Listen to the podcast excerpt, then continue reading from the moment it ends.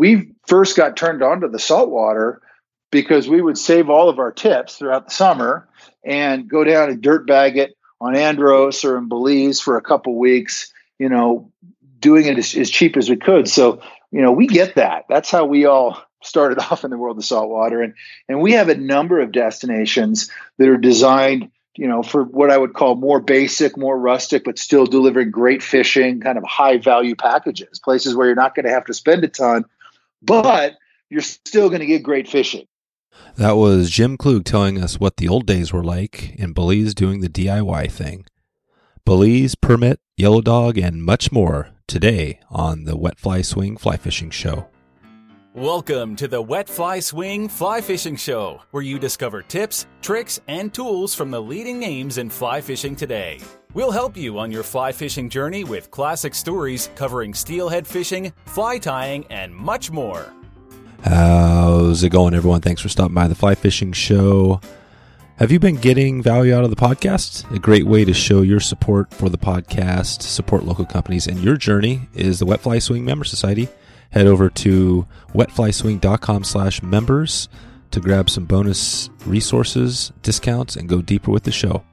In today's episode, I talk with Jim Klug, the founder of Yellow Dog Fly Fishing, one of the best known travel companies out there.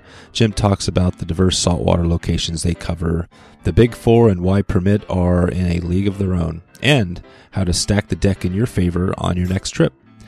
We hear about the best time to go to Belize, uh, the best tip to prepare for your next trip, and um, and the best book to read beforehand. Uh, hint: It's one of uh, it's one of Jim's books, so it, it, should be good.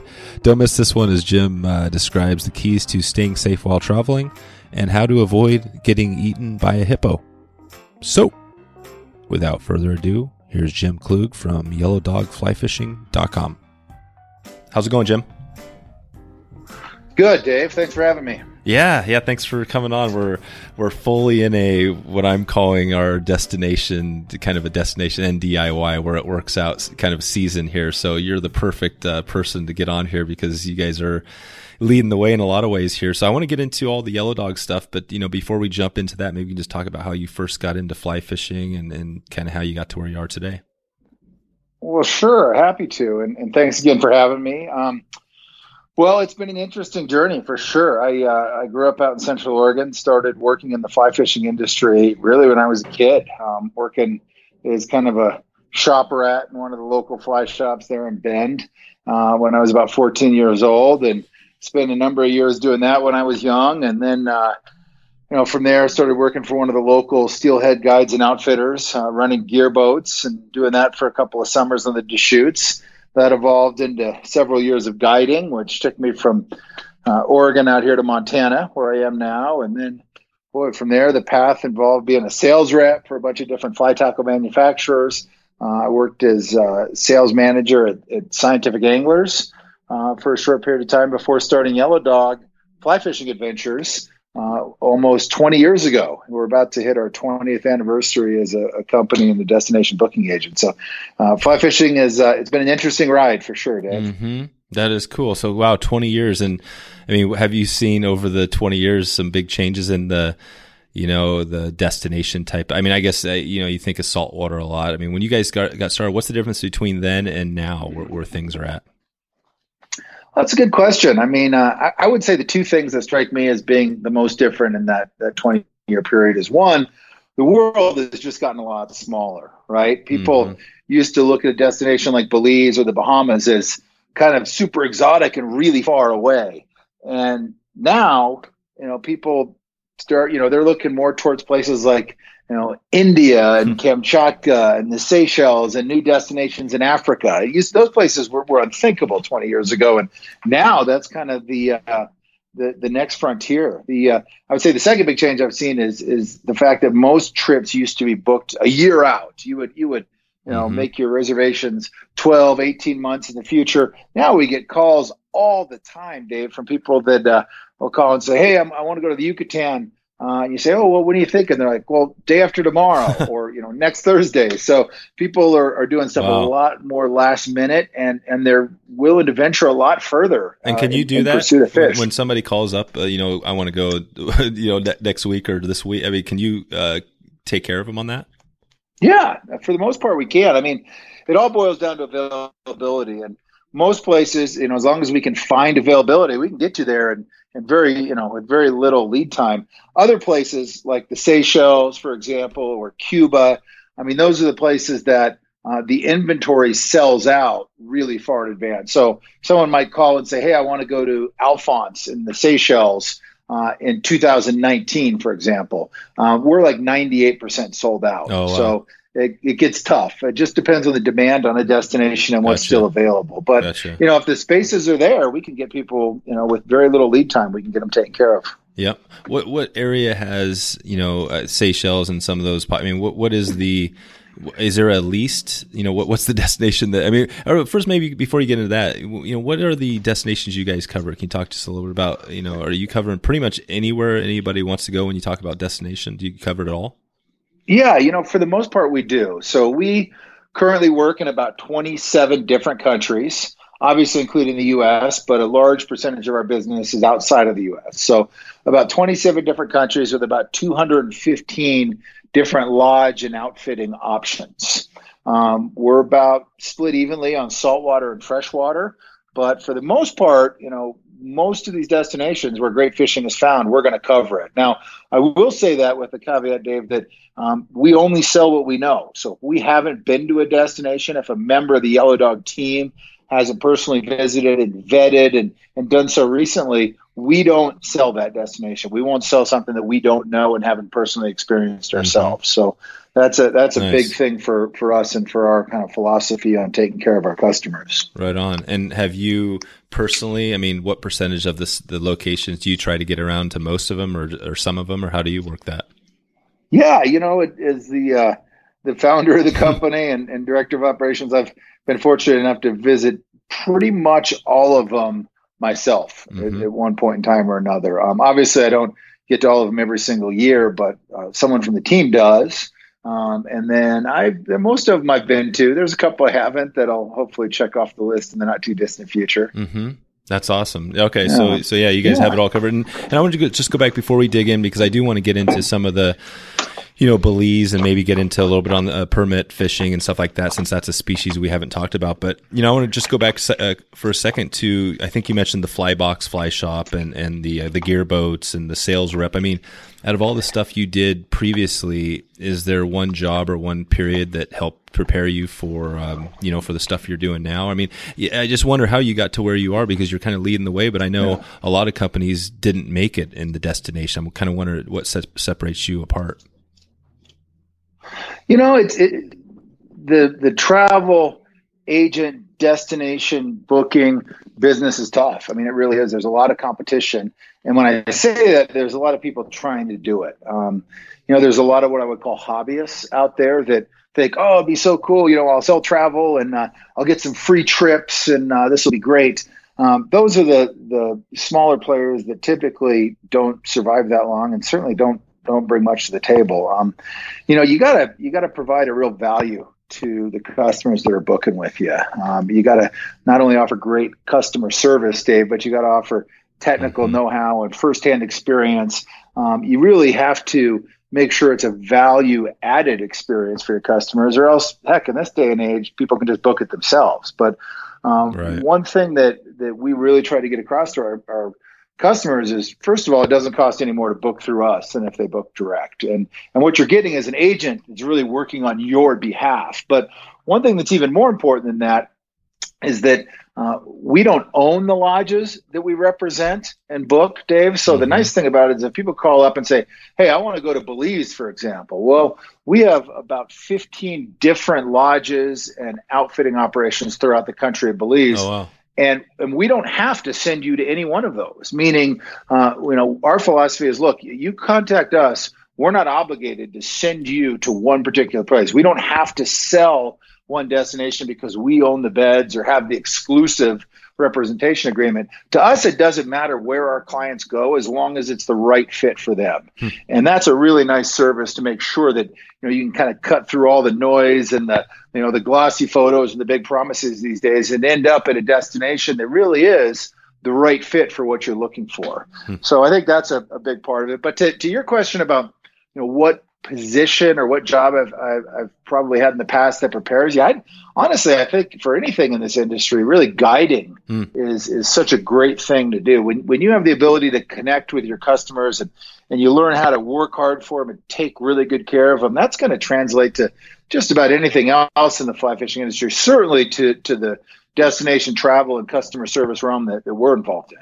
Gotcha. Okay, yeah, that's right. Because uh, and and again, you guys don't necessarily have guides on your staff, but you have. I mean, and, and who is your staff? Can you talk about who the people who make up the company and, what their positions are? Yeah.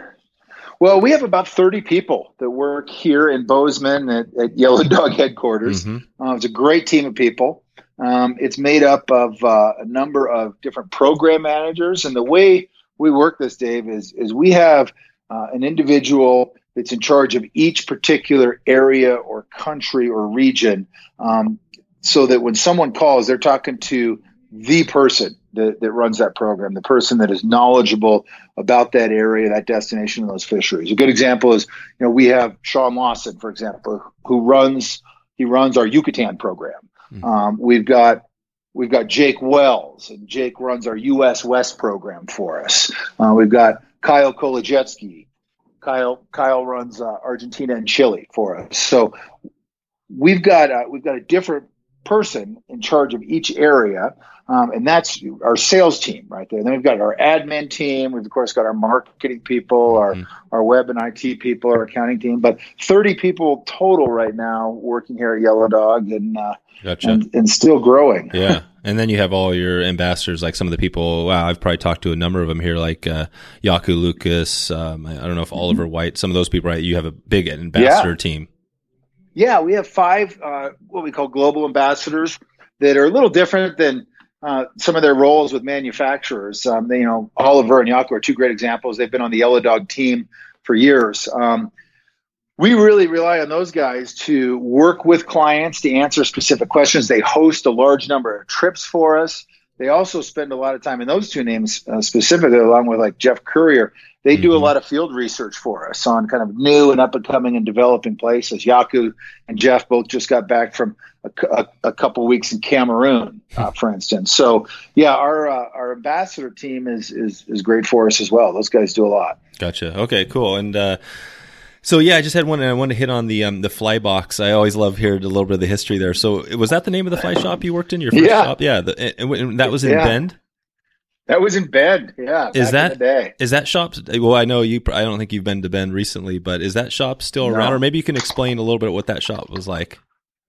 Um, you know, it, it, was an interesting shop. Back in the day, there were only two fly shops in Bend, and you're right. I haven't I haven't been there since I, I moved away in, in the early '90s. Um, mm-hmm so I have no idea what the, the scene is like there now. But yeah, it was a neat shop. It used to uh, be run by a guy named Alan Stewart, who was mm-hmm. a Dartmouth guy, and uh, he hired uh, my buddy Jeff Perrin and I to you know, do all those odd jobs like sweeping the floor and bagging fly tying material and mm-hmm. counting hooks and all that. those were those were good days. You know, we were young, we loved it. Um, yeah. Jeff how, is how still in you? Central Oregon. Oh, okay. Oh, I think I think we started when we were like 15 or oh, something cool. like that. Yeah. Yeah. Yeah. So that was fun. But Jeff is still there. He owns a fly shop out in Sisters, Oregon called the Fly Fisher's Place. So. Oh, that's and that's Jeff Perrin. Yeah. That's Jeff Perrin. Yeah. Yeah. Yeah. yeah. The fly box together back in the day. Yeah, Jeff reached out to me. I had a show. Um, yeah, at another show, he was. Uh, we were talking about uh, maybe doing a little more on some entomology stuff. So I think I might get him on to chat about some of that.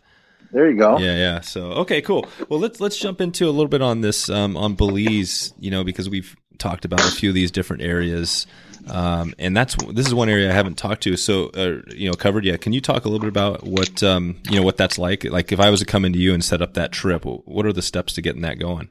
Like, where are the places? Well, what are the options? Yeah, so Belize is, a, is an amazing country down in Central America, just south of, of Mexico's Yucatan Peninsula, obviously. Um, it's not a big country at all. It uh, is exactly the same size as the state of New Hampshire, to put it in perspective. But it's a country that uh, in my opinion, was almost like perfectly designed with the fly fisherman in mind. And that you've got just incredible fishing from north all the way to the southern border with Guatemala, uh, that entire coastline, which is, um, you know, basically um, lined out by the second largest barrier reef in the world. Mm. Uh, it's home to all kinds of phenomenally productive flats and offshore islands and keys, uh, you know, mangrove backwaters along the main coastline. And it's just a phenomenal destination when it comes to bonefish, permit, tarpon, and snook. It's probably one of the most diverse saltwater fisheries you can find anywhere in the Caribbean, and it's a uh, a destination that that always seems to deliver. Hmm. Wow. Okay. So yeah, you've got everything. I mean, when you look at, um, you know, as far as permit, I mean, what's the difference between you know that species versus the other ones you you talked about? Are they? I mean, are there similar tactics using? I mean, or maybe you know, can you can explain a little bit about what it takes to get into some permit? Yeah. Well, you know, all, all the the species, all those kind of big four saltwater flat species, the bonefish, tarpon, permit, and snook. You know, they've all got their own interesting characteristics. Um, you know, they're all great to catch on the fly. I would say the permit are almost in a little bit of a league of their own, and that they tend to be more difficult and more finicky. Anybody that uh, has fished quite a bit for permit can talk to you about kind of their their arrogance and their maddening nature and uh, how difficult they could be. Um, but that's one of the things that makes you know pursuing them and and hopefully catching them on the fly so satisfying and so mm-hmm. rewarding. Um, they aren't easy. I mean, they're anything but. So what's a what's a um, day? What's a typical day out there? I mean, you you like you got a chance at a fish or two, sort of thing. Yeah, I mean that's what you hope. You know, you you always want to.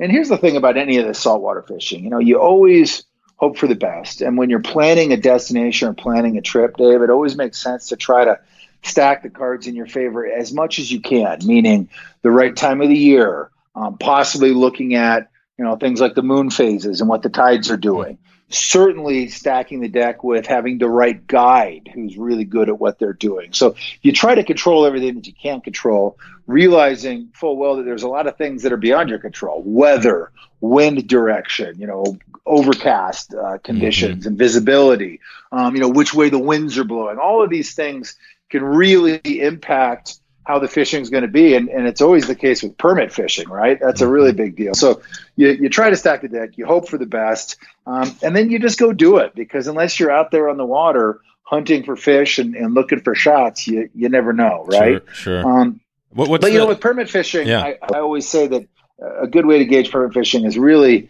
know to measure the number of shots and the opportunities that you get because you know the the, the cast to hookup ratio on permit is is discouraging if you look at it that way because they're tough fish on a fly. They really are. But you know, going out and trying to get you know shots and opportunities is really what pursuing permit is all about. That's cool. And how long have been? I mean, is this a species that uh, you know people have been chasing for quite a while, or was it kind of like bonefish and then slowly they got into this, or have you guys been covering this species for the the whole the duration?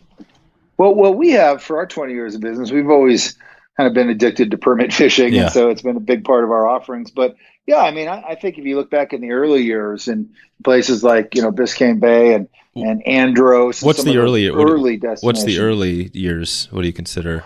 I would say like you know the the mid fifties oh, and early okay. sixties, sure, like, like, like back you know, in uh, Joe McClane, Brooks, Joe, Joe Brooks, Brooks some yeah. of those guys. You know, they were they you know finally kind of figured out how to catch bonefish. And then I'm sure there were some instances where, you know, they thought they were, were casting at a bone or casting into a school of bones, and all of a sudden they hook up on a permit. Um, but I think, you know, really kind of probably in the, the late 70s, 80s, people started dialing in on permit on the fly and, and realizing the, the challenge and thrill of that. And then from there, it's just grown in popularity for sure. Gotcha. And what is the, uh, you mentioned time of year. Is there a, what, what do you think is the best time of year to head down there for permit? Well, I mean, if you're talking Belize specifically, or that area of Central America, and that would even include like the Yucatan to the mm-hmm. north, down to like the Bay Islands of Honduras, south of Belize. Um, there are two windows of opportunity that I particularly really like. One is kind of that mid March through late May timeframe. I think that can be phenomenal for for opportunities and number of shots. And then also, I really like those fall months. I like kind of the late October through late November window as well. That's an oft overlooked time for permit, and it can be super productive. Mm-hmm. But you know, that said, Dave, those you know those fish live there. They're they're they're always in the area and they can always be found throughout the year. So mm-hmm. you never know. But if you had to pin me down yeah. on my favorite times to fish permit, I would say that that spring window and that that window in the fall as well. Okay, and then uh, and also on the guide, I mean, how would you recommend finding the the right guide for the the the place? I mean, I guess first is picking where you want to go. I mean, how would you choose out of the fifteen lodges or the places you guys covered? How do you know which one's the right one? Well, that's that's a good question. I mean, that's a big part of the the process that we go through with every customer that books through Yellow Dog. Um, you know, we spend a lot of time asking questions. You know, what are you looking for out of a trip? Um, you know, what are your expectations? Where have you fished in the past? Um, you know, if depending on where you fish, what did you like or dislike about those trips? What is it that uh, you know is a priority for you? Is it you know catching lots of fish and having consistent action throughout the course of a day? Yeah or are you okay with not catching anything at all and just specifically stalking a trophy fish gotcha. or, or a tough fish like permit? So it really kind of depends on on on each client and what they're looking for, okay. Dave, and, and it yep. varies with everyone. But that's the neat thing about the process is. Um, you know, we make recommendations based on gathering a lot of information on the front end from an angler, figuring out really what it is they're looking for, and also I would say managing expectations and lining up their expectations with the right destination is is a really big part of the process as well. Okay, and and how do you? It seems like that might be a little bit of a challenge if you guys have these fifteen lodges that are all great. I'm sure, you know, and you kind of select the right one. But do these lodges, you know, I mean, how do you make it even? You know, you, I'm sure some lodges you don't want to leave out, right? If they're if they don't fit the need, do all the lodges get equal coverage, or how, how do you guys work that? No, not at all. And okay. I'll tell you why. I mean we've got different lodges that are, are the right fit for different types of anglers. Some we might do, you know, a small number of trips with because they are, you know, very remote or they're very rustic and oh, basic oh, yeah. or you know they're only permit fishing. So I mean gotcha. that coming back to permit, that's a good example. People say, "Oh, you know, I want to go catch a permit." Okay, you know, we've got a couple lodges down there that are hardcore permit focused lodges where that's all the guides want to focus on. But that's not right for the vast majority of anglers because people may think they want to go and, and you know, focus yeah. only on permit, but after day three of right. not catching anything, they're like, all right, what else can I catch? Yeah. no, man, you're, you're here for permit. This is what we're here for. And so, yeah. you know, all of those things factor in.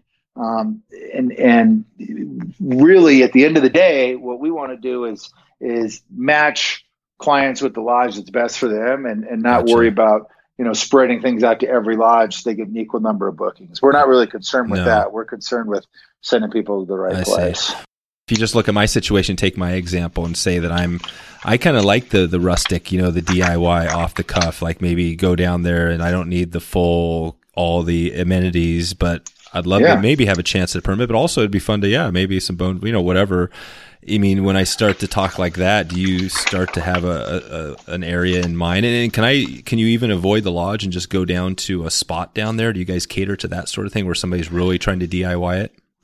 So we don't do a lot of the pure DIY stuff, and I'll tell you why. Um, you know that's harder for us to control the overall experience. Oh, right. Um, and and really, that's what we're all about is making sure that you know, hey, you yeah, you want to save some money. Um, you know, what you spend on a trip is obviously a factor, but the other factor, and perhaps the most valuable thing of all to each client, is their time, right? Yeah. And so we re, you know realize that someone may um, have one week a year to do this. Let's say that's it, one week a year. Yep. And and you know we want to make sure that you are at the right destination at the right time of the season that really gives you the best opportunity to have good action, that you're fishing with the right guide.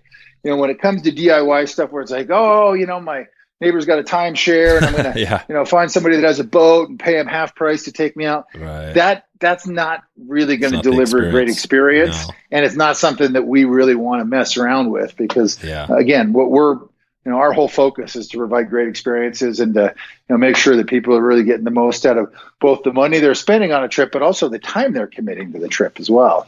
Yeah, no, it makes sense. So, yeah. so would there be a place that maybe you mentioned kind of the rustic? You know, would you have, yeah. would you have a lodge in mind where somebody might just kind of be more a little more rustic and you know? Oh, for sure. Yeah, and and and I'm glad you brought that up because one thing that that you know we we have in our lineup is we try to offer that full spectrum.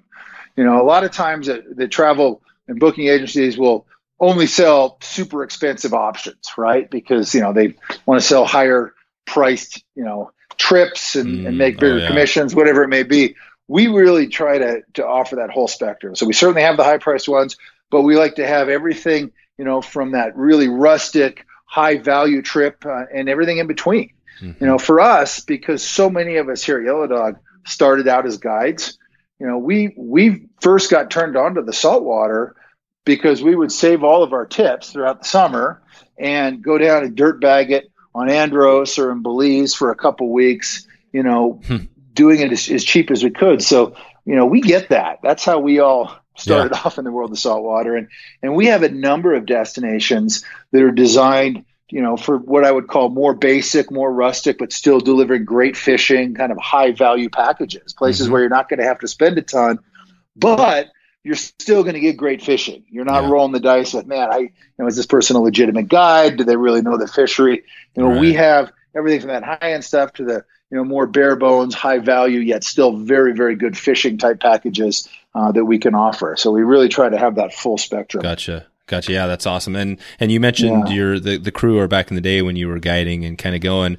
I was kind of you know I've heard you, you know your name obviously has come up a number of times as I've been doing this show and it sounds like there was kind of a, a, crew of people, you know, you included back, and I'm not sure if it was the um, uh, oh, where was it out the Tet- the Tetons, right? Jackson Hole. Is that where you spent some time? Um, you know, I, I, I, spent a little time yeah. in there, but it was more. Uh, you know, I spent a lot of time out in Oregon and then down in Durango. I worked for Duranglers for a number of years, and up here in, in Montana. But okay. when we we're all getting started in the saltwater world, um, there was a a group of us that, that ran around together for years. Um, almost all of those guys were still in the industry. Yeah, you know, Ian Davis. Who's the group? Yeah, who is this group? Yeah.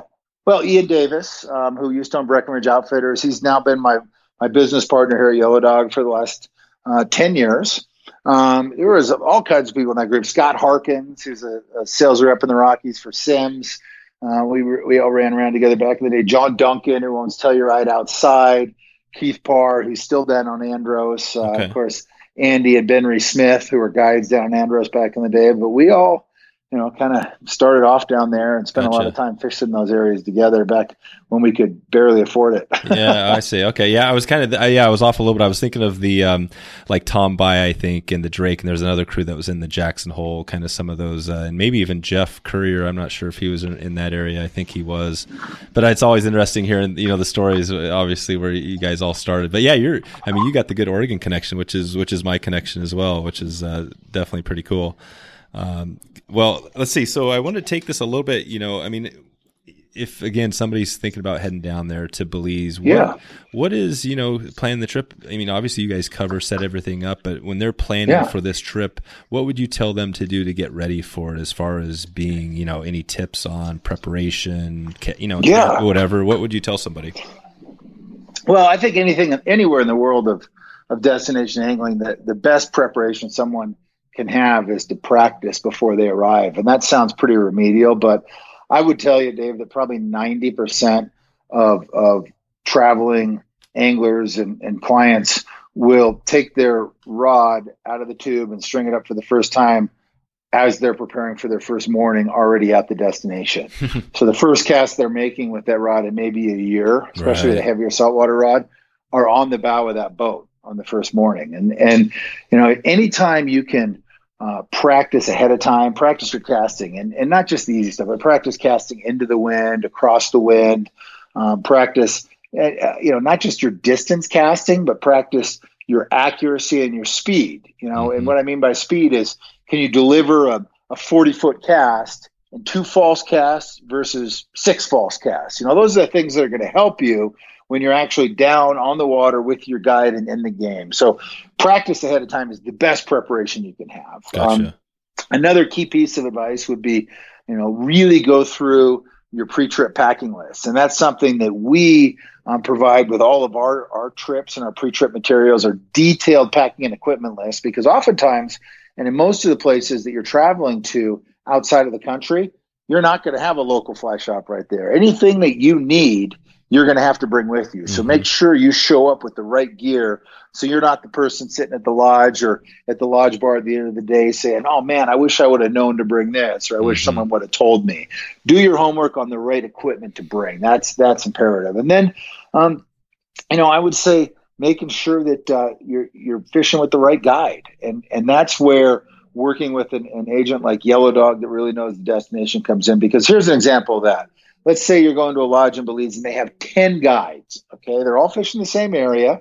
Um, they're all competent, but of those ten, I guarantee you, there's two Yeah. or three or maybe four that are the A team, Yep. right? And then there's you know three or four that are pretty good, and then there's probably you know two or three that are, are fairly new and inexperienced. And Mhm. you can be at that lodge, and depending on which guide you have on that spectrum, you can have a very different experience. So yeah, how do they choose? sure. When, you go to a lodge, you know, maybe it's not with you guys, but I mean, how do they Mhm. choose which client gets the newbies?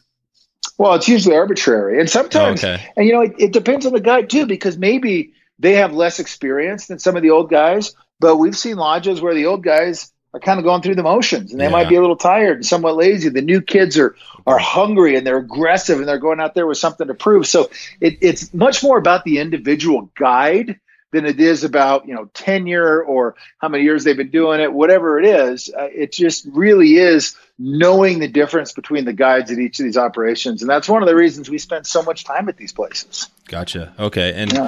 and the uh, the the packing, and you guys have kind of a resource on your website. Do you guys do uh, a bunch of kind of free content there, or is it mostly stuff that you kind of got to get to you know when to work with you guys?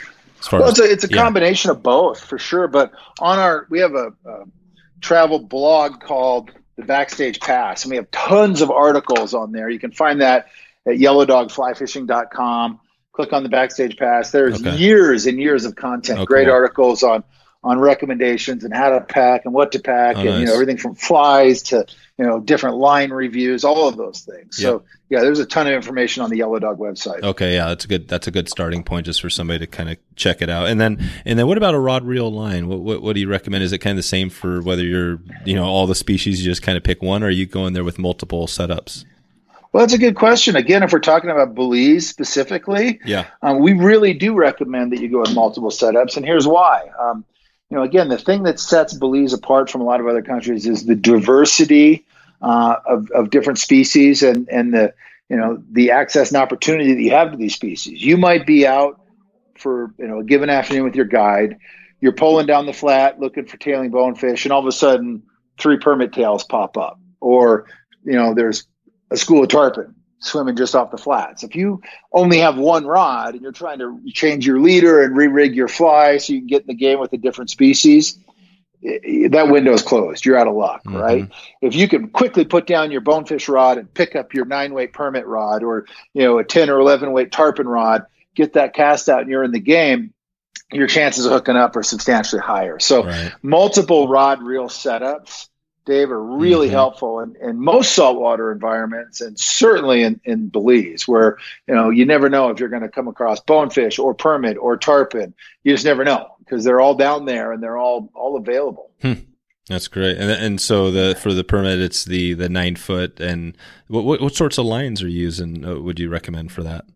Well, most of the time you're you're fishing a, a, a saltwater line, um, floating line, hmm uh, and and it's important that you have a tropical line because a lot of times people go out and spend you know seven, eight, nine hundred dollars on a new saltwater fly rod, you know, a nine foot eight weight. Yep. Then they'll get their you know their brand new seven or eight hundred dollar saltwater fly reel, and then they'll say. God, you know, I have that. I've had that striper line for years. I've hardly used it. Things like brand new, I'll use that. And it's a cold water line, right? You take it down to the, the tropics and the heat, and it casts like a piece of wet spaghetti. So Right. you really need to make sure you have the balanced outfit. And fly line is, is crucial. Having a tropical line, almost all the time you can fish a floating line. The only time we fish an intermediate or sink tip is typically in certain tarpon situations. But for bonefish and permit, floating line, period. That's all you need down there. Okay. Um, and there's a lot of good ones out there. I personally, I, I like the Scientific Anglers Amplitude Mhm. lines that they've recently come out with. Those things are amazing. By Yep. far the best line I've fished in years. Nice. Yeah, they're great. That's cool. And and yeah, we recently I had um uh well a new company I think you're affiliated with is uh, the, the rentthisrod.com folks. Yeah, Yeah, yeah, yeah. we're working with those guys here at Yellow Dog for our uh, our clients that are heading off around the world, and and uh, they may not be buying uh, all new gear, and if uh, they're looking to kind of test the waters a little bit, maybe go tarpon fishing or GT fishing or something for the first time, the the guys at rentthisrod.com can help them out. Yeah, So yeah, it's a good little service. That is cool. So, what did you guys do before uh, before you had this? How did you know? what did people do? You just had to get yourself a new rod. Well, and I will say this, and, and this is this is huge. You know, with Yellow Dog, we don't sell retail. We never have, and, and we never will. We're we're all about providing travel services and focusing on that. Mm-hmm. Um, but what we do have is a tremendous network of fly shops all throughout the country that we work with, Dave. Yeah. And we always, always, always recommend that our customers and the clients that book through Yellow Dog go to one of these top fly shops, support the specialty retailers, Right. and buy their equipment there. The fly shops are the lifeblood of this industry. Without Mhm. fly shops, you know, we we don't have people that can continue the education and the teaching and the retention for the sport that we need. Um, so our, our mantra is always support your local fly shop and make sure it's the it's the good ones. Um, at the same time, we we understand that there are people that you know might afford their trip and they might afford one saltwater setup, but maybe the the ancillary ones like the GT rod that they may or may not fish again, they don't necessarily want to invest another fifteen hundred dollars in that. Um, before we worked with Rent This Rod, we had uh, a big pile of demo stuff, you know, all TNT rods and hatch reels and all this stuff in the office, and and it became a problem because it, it was busy. And and again, we're not in the retail business, we're not in the the rental business. We want to focus on what we do best, which is arranging trips. And so when these guys contacted us, it was like perfect. I know. That's exactly what we That, need. that, that's what exactly they're actually. Uh, I've been chatting with them too. They're they're kind of uh, we're connecting as far as kind of a little bit of a sponsorship as well. So yeah, it's they're been- great. Yeah, it was awesome. When they told me, they mentioned. I think when I chatted with them, they mentioned you know you guys. I was the same thing. It was like, wow, yeah, that's that's a no brainer. That's a perfect fit. So it just makes Oh, sense. yeah. Yeah. Well, you know, we've got thousands and thousands of customers going all Yeah. over the world every year. It's, you know, a, Yeah. a percentage of them are going to need that service. So it works out well. So, uh, you know, a question that comes up quite a bit as we're, we've been doing this destination season is it's kind of a funny one, but, you know, w- what is a destination? It's been hilarious because I've talked to some people around where they've almost got angry talking about how, like, you know, what is it, you know, these destination spots. I mean, you know, what is, is a destination pretty much any spot that you kind of want to go to, or what would you, what would be your definition? I think a destination is any place that fishing takes you. Mm-hmm. I mean, a destination, you know, for me right now could be over on the Gallatin River, just outside of Bozeman, you know, 10 minutes away. Destination could be all the way around the world in, you know, some remote jungle or on some remote island. I mean, Mhm. a destination is is where fishing takes you and, and where you find yourself when you're standing there with a rod in your hand. So, Right.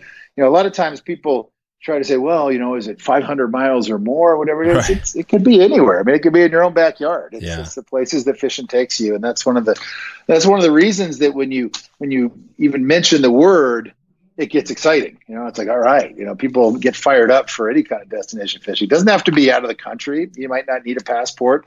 Might not even be out of your own state or your own immediate area, but it's just a, a, place that, that fishing is going to take you and deliver you to. Yeah, there you go. And you guys have a few destination spots that you cover in uh, the U.S. or kind of North America. Well, I guess obviously Alaska. What, what- spots do you Yeah. cover around uh, the U.S., kind of the lower 48?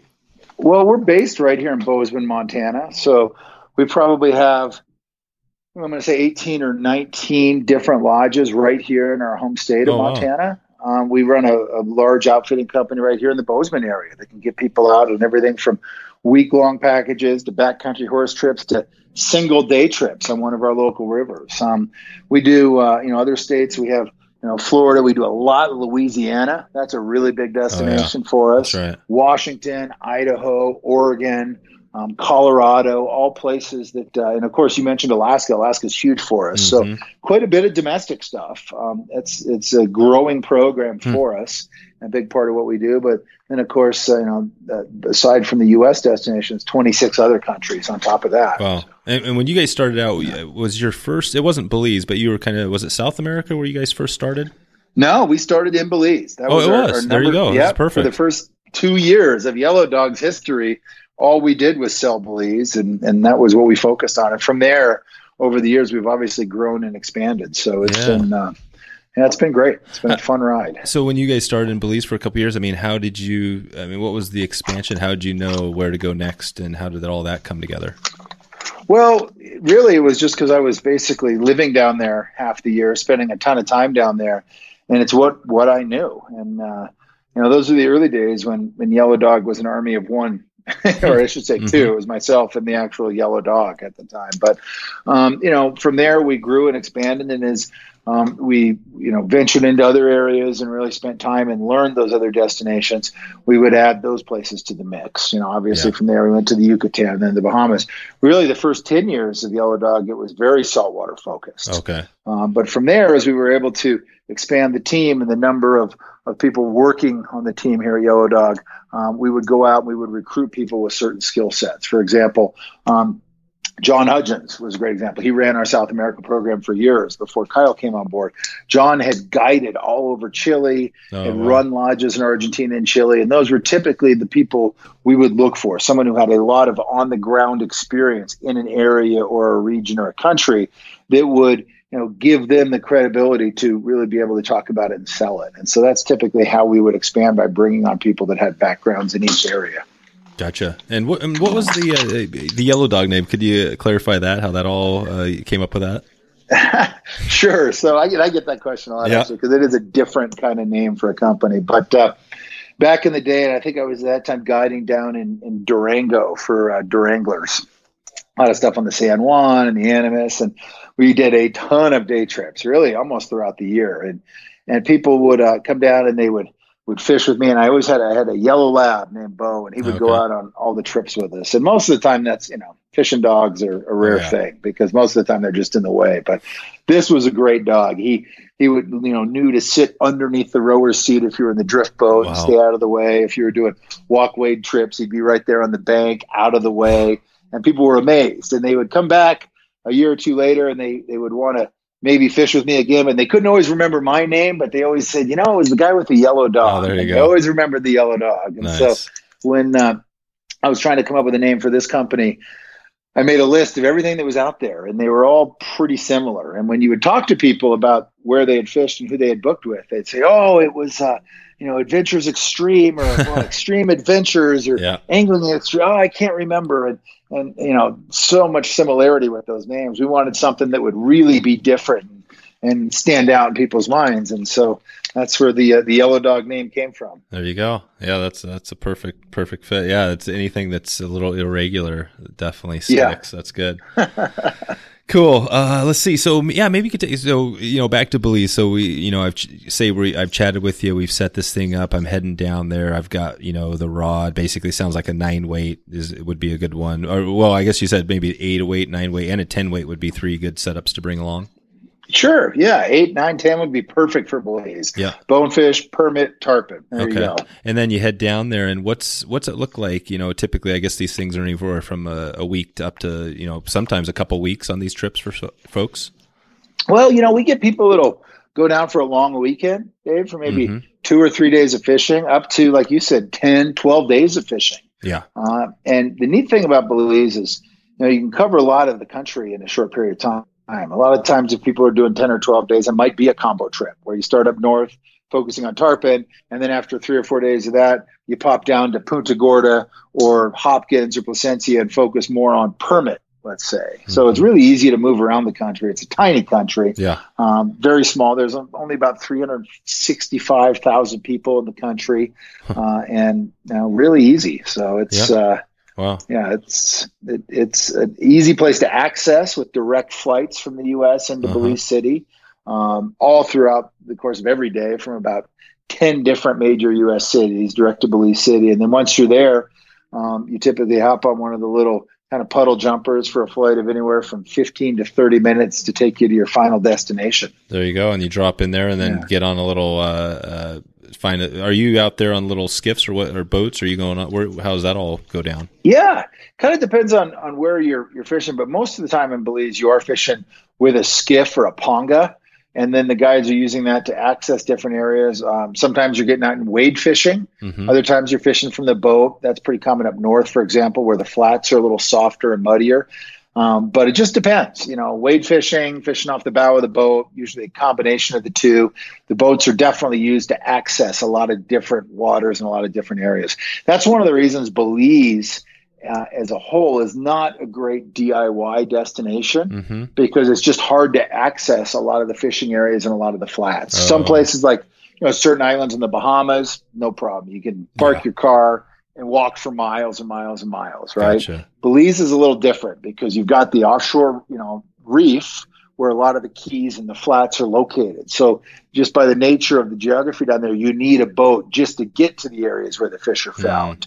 um, there are some exceptions to that in places like Ambergris where there's a few kind of off the beach type flats, but most of the time you uh, you need to have a boat just to access it. Okay. Okay. Cool. Yeah, and, I'll, and I'll look up a few of these. Uh, well, and links to your stuff, and I'll definitely in the show notes have some of this uh, information here. Okay. So yeah, I mean, yeah. It, it, sounds like it's pretty similar. You know, whether you're talking bonefish or you know tarpon or these species. I mean, you, you kind of go down there, and there's going to be similar tactics as far as you know, you know how to find fish, and I mean, your guide's going to be kind of focusing you and get you dialed in. So pretty straightforward. Oh yeah, exactly. And yeah. you know, that's the guide's job. The guide's job is to take you out deliver a good experience, put you on fish, get you in the right areas at the right times, and uh, and you know that's again that's how you make the most of your time down there. You can spend days and weeks kicking around and trying to discover stuff on your own, or you can you know line up a good guide and, and do it right and make the most of the time that you have in country. Gotcha. Okay. And so you guys are obviously a wealth of resource and this maybe this is a tough question for you but is there another uh, any other resources you think of when you think of uh, kind of these destination saltwater trips if somebody's going to do them that information that, that's out there other than your own stuff?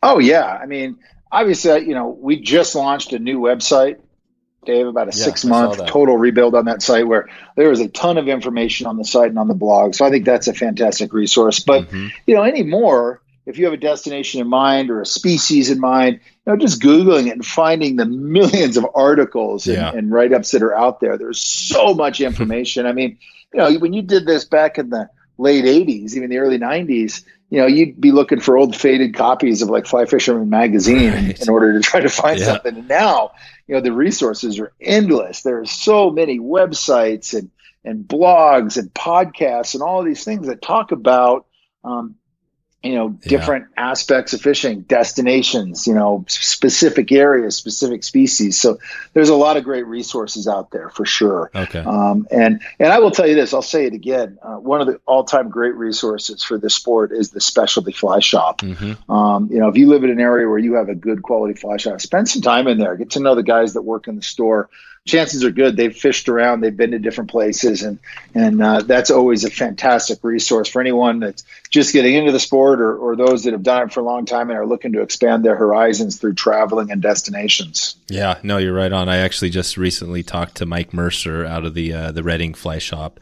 Yep, and great, a, great guy. Yeah, I mean, that's a great example of uh, you know, I mean, we were I was kind of maybe thinking of talking to some saltwater stuff, but as we got into it, realized that the Lower Sacramento is just such a cool, you know, river right in their in their backyard. So we ended up talking about that and. Yeah, absolutely. But yeah, he he was a he's a wealth of knowledge. I'm sure a lot of the fly shops around the country have people in the shops that are just like him that have done it all. Oh yeah. So okay, cool. Yeah. What about a um, you know, as far as a book, magazine, resource, or anything that you like reading, or you know, uh, anything out there on top? Again, you know, maybe and do you do a little? I, am not even sure if you've got into the whole book uh, writing game yet. Yeah, actually, I, I wrote a book um, a couple years back called Fly Fishing Belize. Which oh, okay, is a no. Huge coffee table book. There you go. 250 pages, full of information about the different regions and different areas throughout Belize. Talks a lot about the history of fly fishing in Belize, oh, the sweet. species that are found there, and that was a really fun project to work on. So mm-hmm. um, that that book is called Fly Fishing Belize. Um, it's just about out of print. We've sold through all the copies that we did. There's mm-hmm. still some kicking around though, and uh, that's obviously a great resource specific to Belize. Um, and then, of course, you know, there's a number of good magazines out there um, that, that talk about some of these different areas, and uh, you know, th- those are great. Good websites as well. Um, yeah. But yeah, Okay. the Belize book is a good one if you're looking specifically for information on Belize. Gotcha. And and what about you know obviously you've done a, a bunch of traveling over the years. Do you have any any tips on uh, you know if folks are out there kind of doing the travel thing, you know, making mm-hmm. things a little bit easier? Is it uh, you know, is it well obviously there's more straightforward locations, but Belize sounds like it's easy. Are there any harder locations to get to? Well, you know, the cool thing about it is, is that you know fly fishing has now been discovered in so many areas. And, and when the fishing's good, what, what tends to soon follow is infrastructure. And what I mean by infrastructure is, you know, good lodges, good guides, you know, professionals that are working those areas that really understand the sport and the species that they're pursuing. Um, so that's that's great. Whether you're going to the Yucatan or the Bahamas, um, the Bay Islands of Honduras, Cuba, Belize. Those are kind of the immediate Caribbean destinations that are so good and so productive, and and also just have really really first rate guides and great infrastructure. Um, Cuba is one that I would put kind of on the cusp of, of still being somewhat unknown because it is um, new to so many people. But uh, fishing is phenomenal. I was just there last week hmm. again, and what a place! I mean, it yeah. just delivers. It, it is one of my favorites, and it's totally that. It's it's legal right now to go down there. Is that the good question? Yeah. Good question. Um, if you book with the right entity, it is legal. Oh, no. Um, you cannot just go down without you know jumping through some hoops and crossing T's and dotting I's. And there are a number of booking agents and entities in this uh, U.S. market that are continuing to sell Cuba that are not legal to send people down there. They don't have recognized TSP status, and they you know haven't uh, done their work the right way to get people down there in a legal manner through the OFAC regulations. That's a big deal. Selling Cuba, you got to know what you're doing. Yep. As a, a traveling angler, if you're thinking about going to Cuba, make sure you do it right because there are a lot of people that'll book you a trip down there that you're you're not covered and you are not legal. So do your homework on that and make sure you're mm-hmm. doing Cuba in a legal way, or else in this day and age and with everything that's going on with the current administration, yep. there's no telling uh, what what'll happen. right. Okay. And uh, and I mentioned this at the start, but kind of like uh, you know most uh, you know uh, I guess the destinations that are most popular, least popular. I don't want to throw anybody under the bus, sort of thing. But are there yeah. destinations out there that you kind of struggle to to fill the vacancy for? You know, places to go to. Not not really, but I would I would phrase it in this way: there are destinations out there that are very niche programs that don't have a high volume of anglers every year because it's a very specific specialty type experience that's not for everybody. I would put destinations like our Mahseer programs in India oh. into that category, our tiger fishing operations right. in Tanzania, um, Nile perch in Gabon. Um, these are places where they only take a handful of anglers because they have a very finite window of operation to begin with. They might only operate for six or seven weeks, let's say, throughout the course of a year, and yep. they may only take four rods per week. Oh, so, wow. you know, 25 to 30 people a year fishing it, very niche, but yeah. also really, really incredible. We have a number really exotic and kind of off the grid, exciting destinations like that that don't do anything near the volume of what we might do in Belize or Alaska or Argentina, for example. Right. So, uh, some really, really cool stuff that is just a little more fringe and a little more niche and, and certainly um, best suited for a certain type of angler. Yeah, and, and, there's a chance you could get eaten by a crocodile, or not a crocodile, but a, a hippopotamus, right? That sort of thing. Well, you know, it, it hasn't happened yet. So yeah. we. Uh, yeah, I know. I was talking to. I think it was Jeff. Yeah. I think it was Jeff. You know, Currier, and we were talking about yeah. how yeah, you got to you got to be in a boat down there, right? Because yeah, you don't want to get in the water, otherwise there's something that's going to probably try to eat you. Yeah, there's you got to be kind of safe when you go to these places, and that's you know, again, we've been down there we know the guides, we know the outfitters. You know, yeah. we we know that these guys focus on safety and, and that we can comfortably send our clients to fish with these guys. That uh, they know what they're doing. Uh, that's a big thing about a lot of these off the grid areas. That and a really good global rescue medevac policy. That's right. Covered. That's right. okay, cool. Well, let's uh, jump in. I got a few uh, general questions. Uh, you know, as we kind of wrap sure. this thing up here. So my uh, two two two is you know the top two flies, tips, and resources. Sort um, you know for if we're talking about Belize and uh, you know and some of the species down there. If you had to pick two flies, what what do you go with? Ooh, that's a good question. Really good question. Yeah. Um, You know, for permit, you got to have the right crab patterns. That's everything. Okay. Um, in Southern Belize, they, they've always really liked that bower crab. That's kind of a staple down there. Uh huh. Um, and then I would say uh, also for permit down there, where where really the flies matter because they're so finicky. Okay. I would say like a, a Puglisi spawning shrimp. Yep. Um, uh, I also am a big believer in in a uh, very realistic crab pattern that Doug McKnight ties. He's an Umpqua fly tyer. Also Mhm. happens to be our Bahamas program director here at Yellow Dog. The guy is a, a legend fly tyer, and he does a, a McKnight crab that is as good as anything I've seen. So oh, cool. you know, Bower crab, McKnight crab, uh, Puglisi spawning shrimp for permit in Belize. Gotcha. Okay, and when you on, on those fly patterns, are you bringing different sizes? Uh, you know, shape, Yeah. all that. You've, it's basically just a normal deal. Yeah, you know, not just different sizes on hooks, but different sink rates. That's really important because you want, you know, maybe a size two crab or a size four crab, but you want one for deep water, for medium water, and Mm. one for really skinny water. So Okay. having different sink rates as well as different sizes is really important. Gotcha. How how deep? What what is the deepest you might be fishing to these? No, I mean, you might be, you know, cast into tarpon or, or schools of permit that are in, you know, eight feet of water. Yeah. let's say. Um, Sure. Most of the time you're not. Most of the time it's a little shallower, but you know, even if it's five feet of water, four feet of water, you're going to want, you know, for instance, a permit crab that really dives and gets down there. That's a little heavier. Yeah, gotcha. And what about? I'm not sure. You know, on the uh, kind of the uh, biology of you know, I mean, their their body morphology is kind of quite a bit different. Well, it's u- unique as far as permit. You know, do you know what what that? Do you guys dig into that or talk about kind of some of the the hi- history there? Um, compared to like bonefish, which is this very streamlined, um, I guess. Is there and is there a difference in fight? I mean, what's the difference in fight between the two? You know, it just, you know, the size really dictates that. Yeah, okay. Um, but you know, how they eat, how you, you play them, um, how hard you can play them. You know, they, they've all got similar characteristics once they're, you know, connected and you're hooked up on these fish. But yeah, I mean, how you present the fly, how they typically move on a fly, how you set the hook, everything's a little bit different, not just with the species, but also with the, with each situation, you know, what type of water you're finding these fish Mhm. in, things like that. So, Gotcha. Yeah, there's a lot to learn. Again, that's where having the right guide comes in big time. Yeah, that's huge. So, what about? And you mentioned a couple of tips. Do you have any other general tips? You know, if somebody's out there to, to help them, a couple of tips staying on this two two two thing. Um, you know, if they're heading down to Belize. Yeah, you know, yeah, I mean, having um, the right setups, having the right balanced rods, Mhm. reels, fly lines, make sure that you know everything casts well and, and feels good to you. Um, we talked earlier in the program, Dave, about practice. Practice, practice, practice. hmm Do not wait until you get down there to, to you know feel how your rod works for you. Make sure you're dialed in on that. Yep. Um, accuracy and speed are two things in casting that are super important. Um, key pieces of equipment, probably number one, aside from your rod, reel, line, really balanced setup. Number one is killer prescription glasses, and Oh. not just one. You know, talking about twos, I always have two pairs with me at all times. For instance, I like I fish with Costas, love them. Yep. I fish the Green Mirror 580G lens for kind of all around typical flat situation.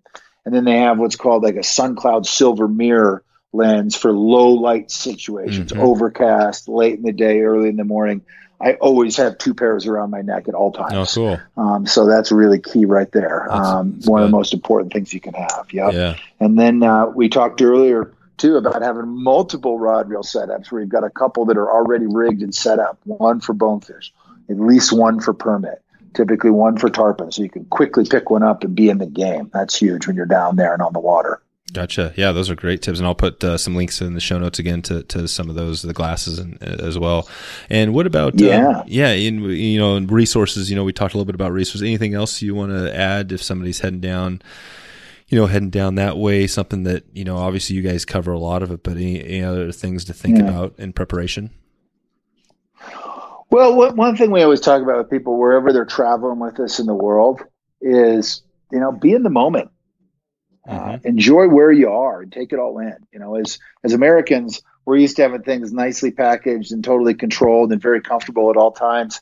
You know, when you go to a different country, you know, enjoy that country. Take it all in. Learn a little bit of the of the language. Experience as much of the culture as you can. Try new foods. Listen to different music. You know, take a walk.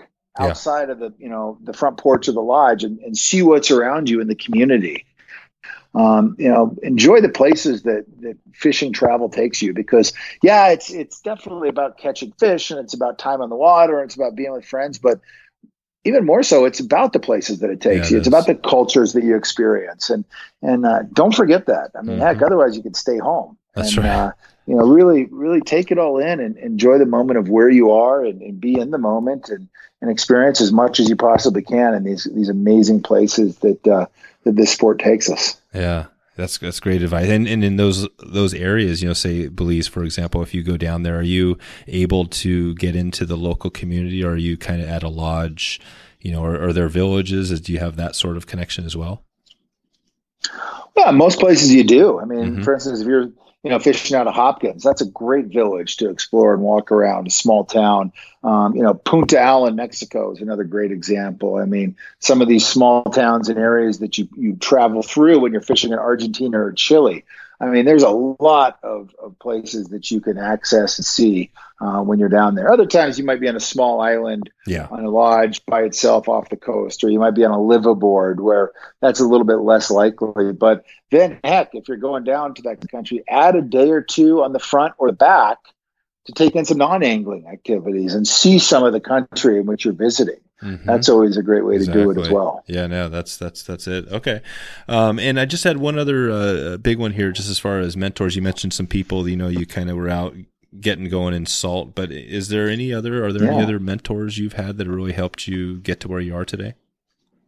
Oh, for sure. I mean, this industry is full of good people, and and I've learned so much from from those that have kind of come before me, and those I've been lucky enough to to meet, and fish with, and work with. Uh, you know, there there's some great ones out there. I think of uh, you know Brian O'Keefe. Mm-hmm. You know, growing up in Bend, All Brian right. was always a guy I looked up to. He was a sales rep and hmm.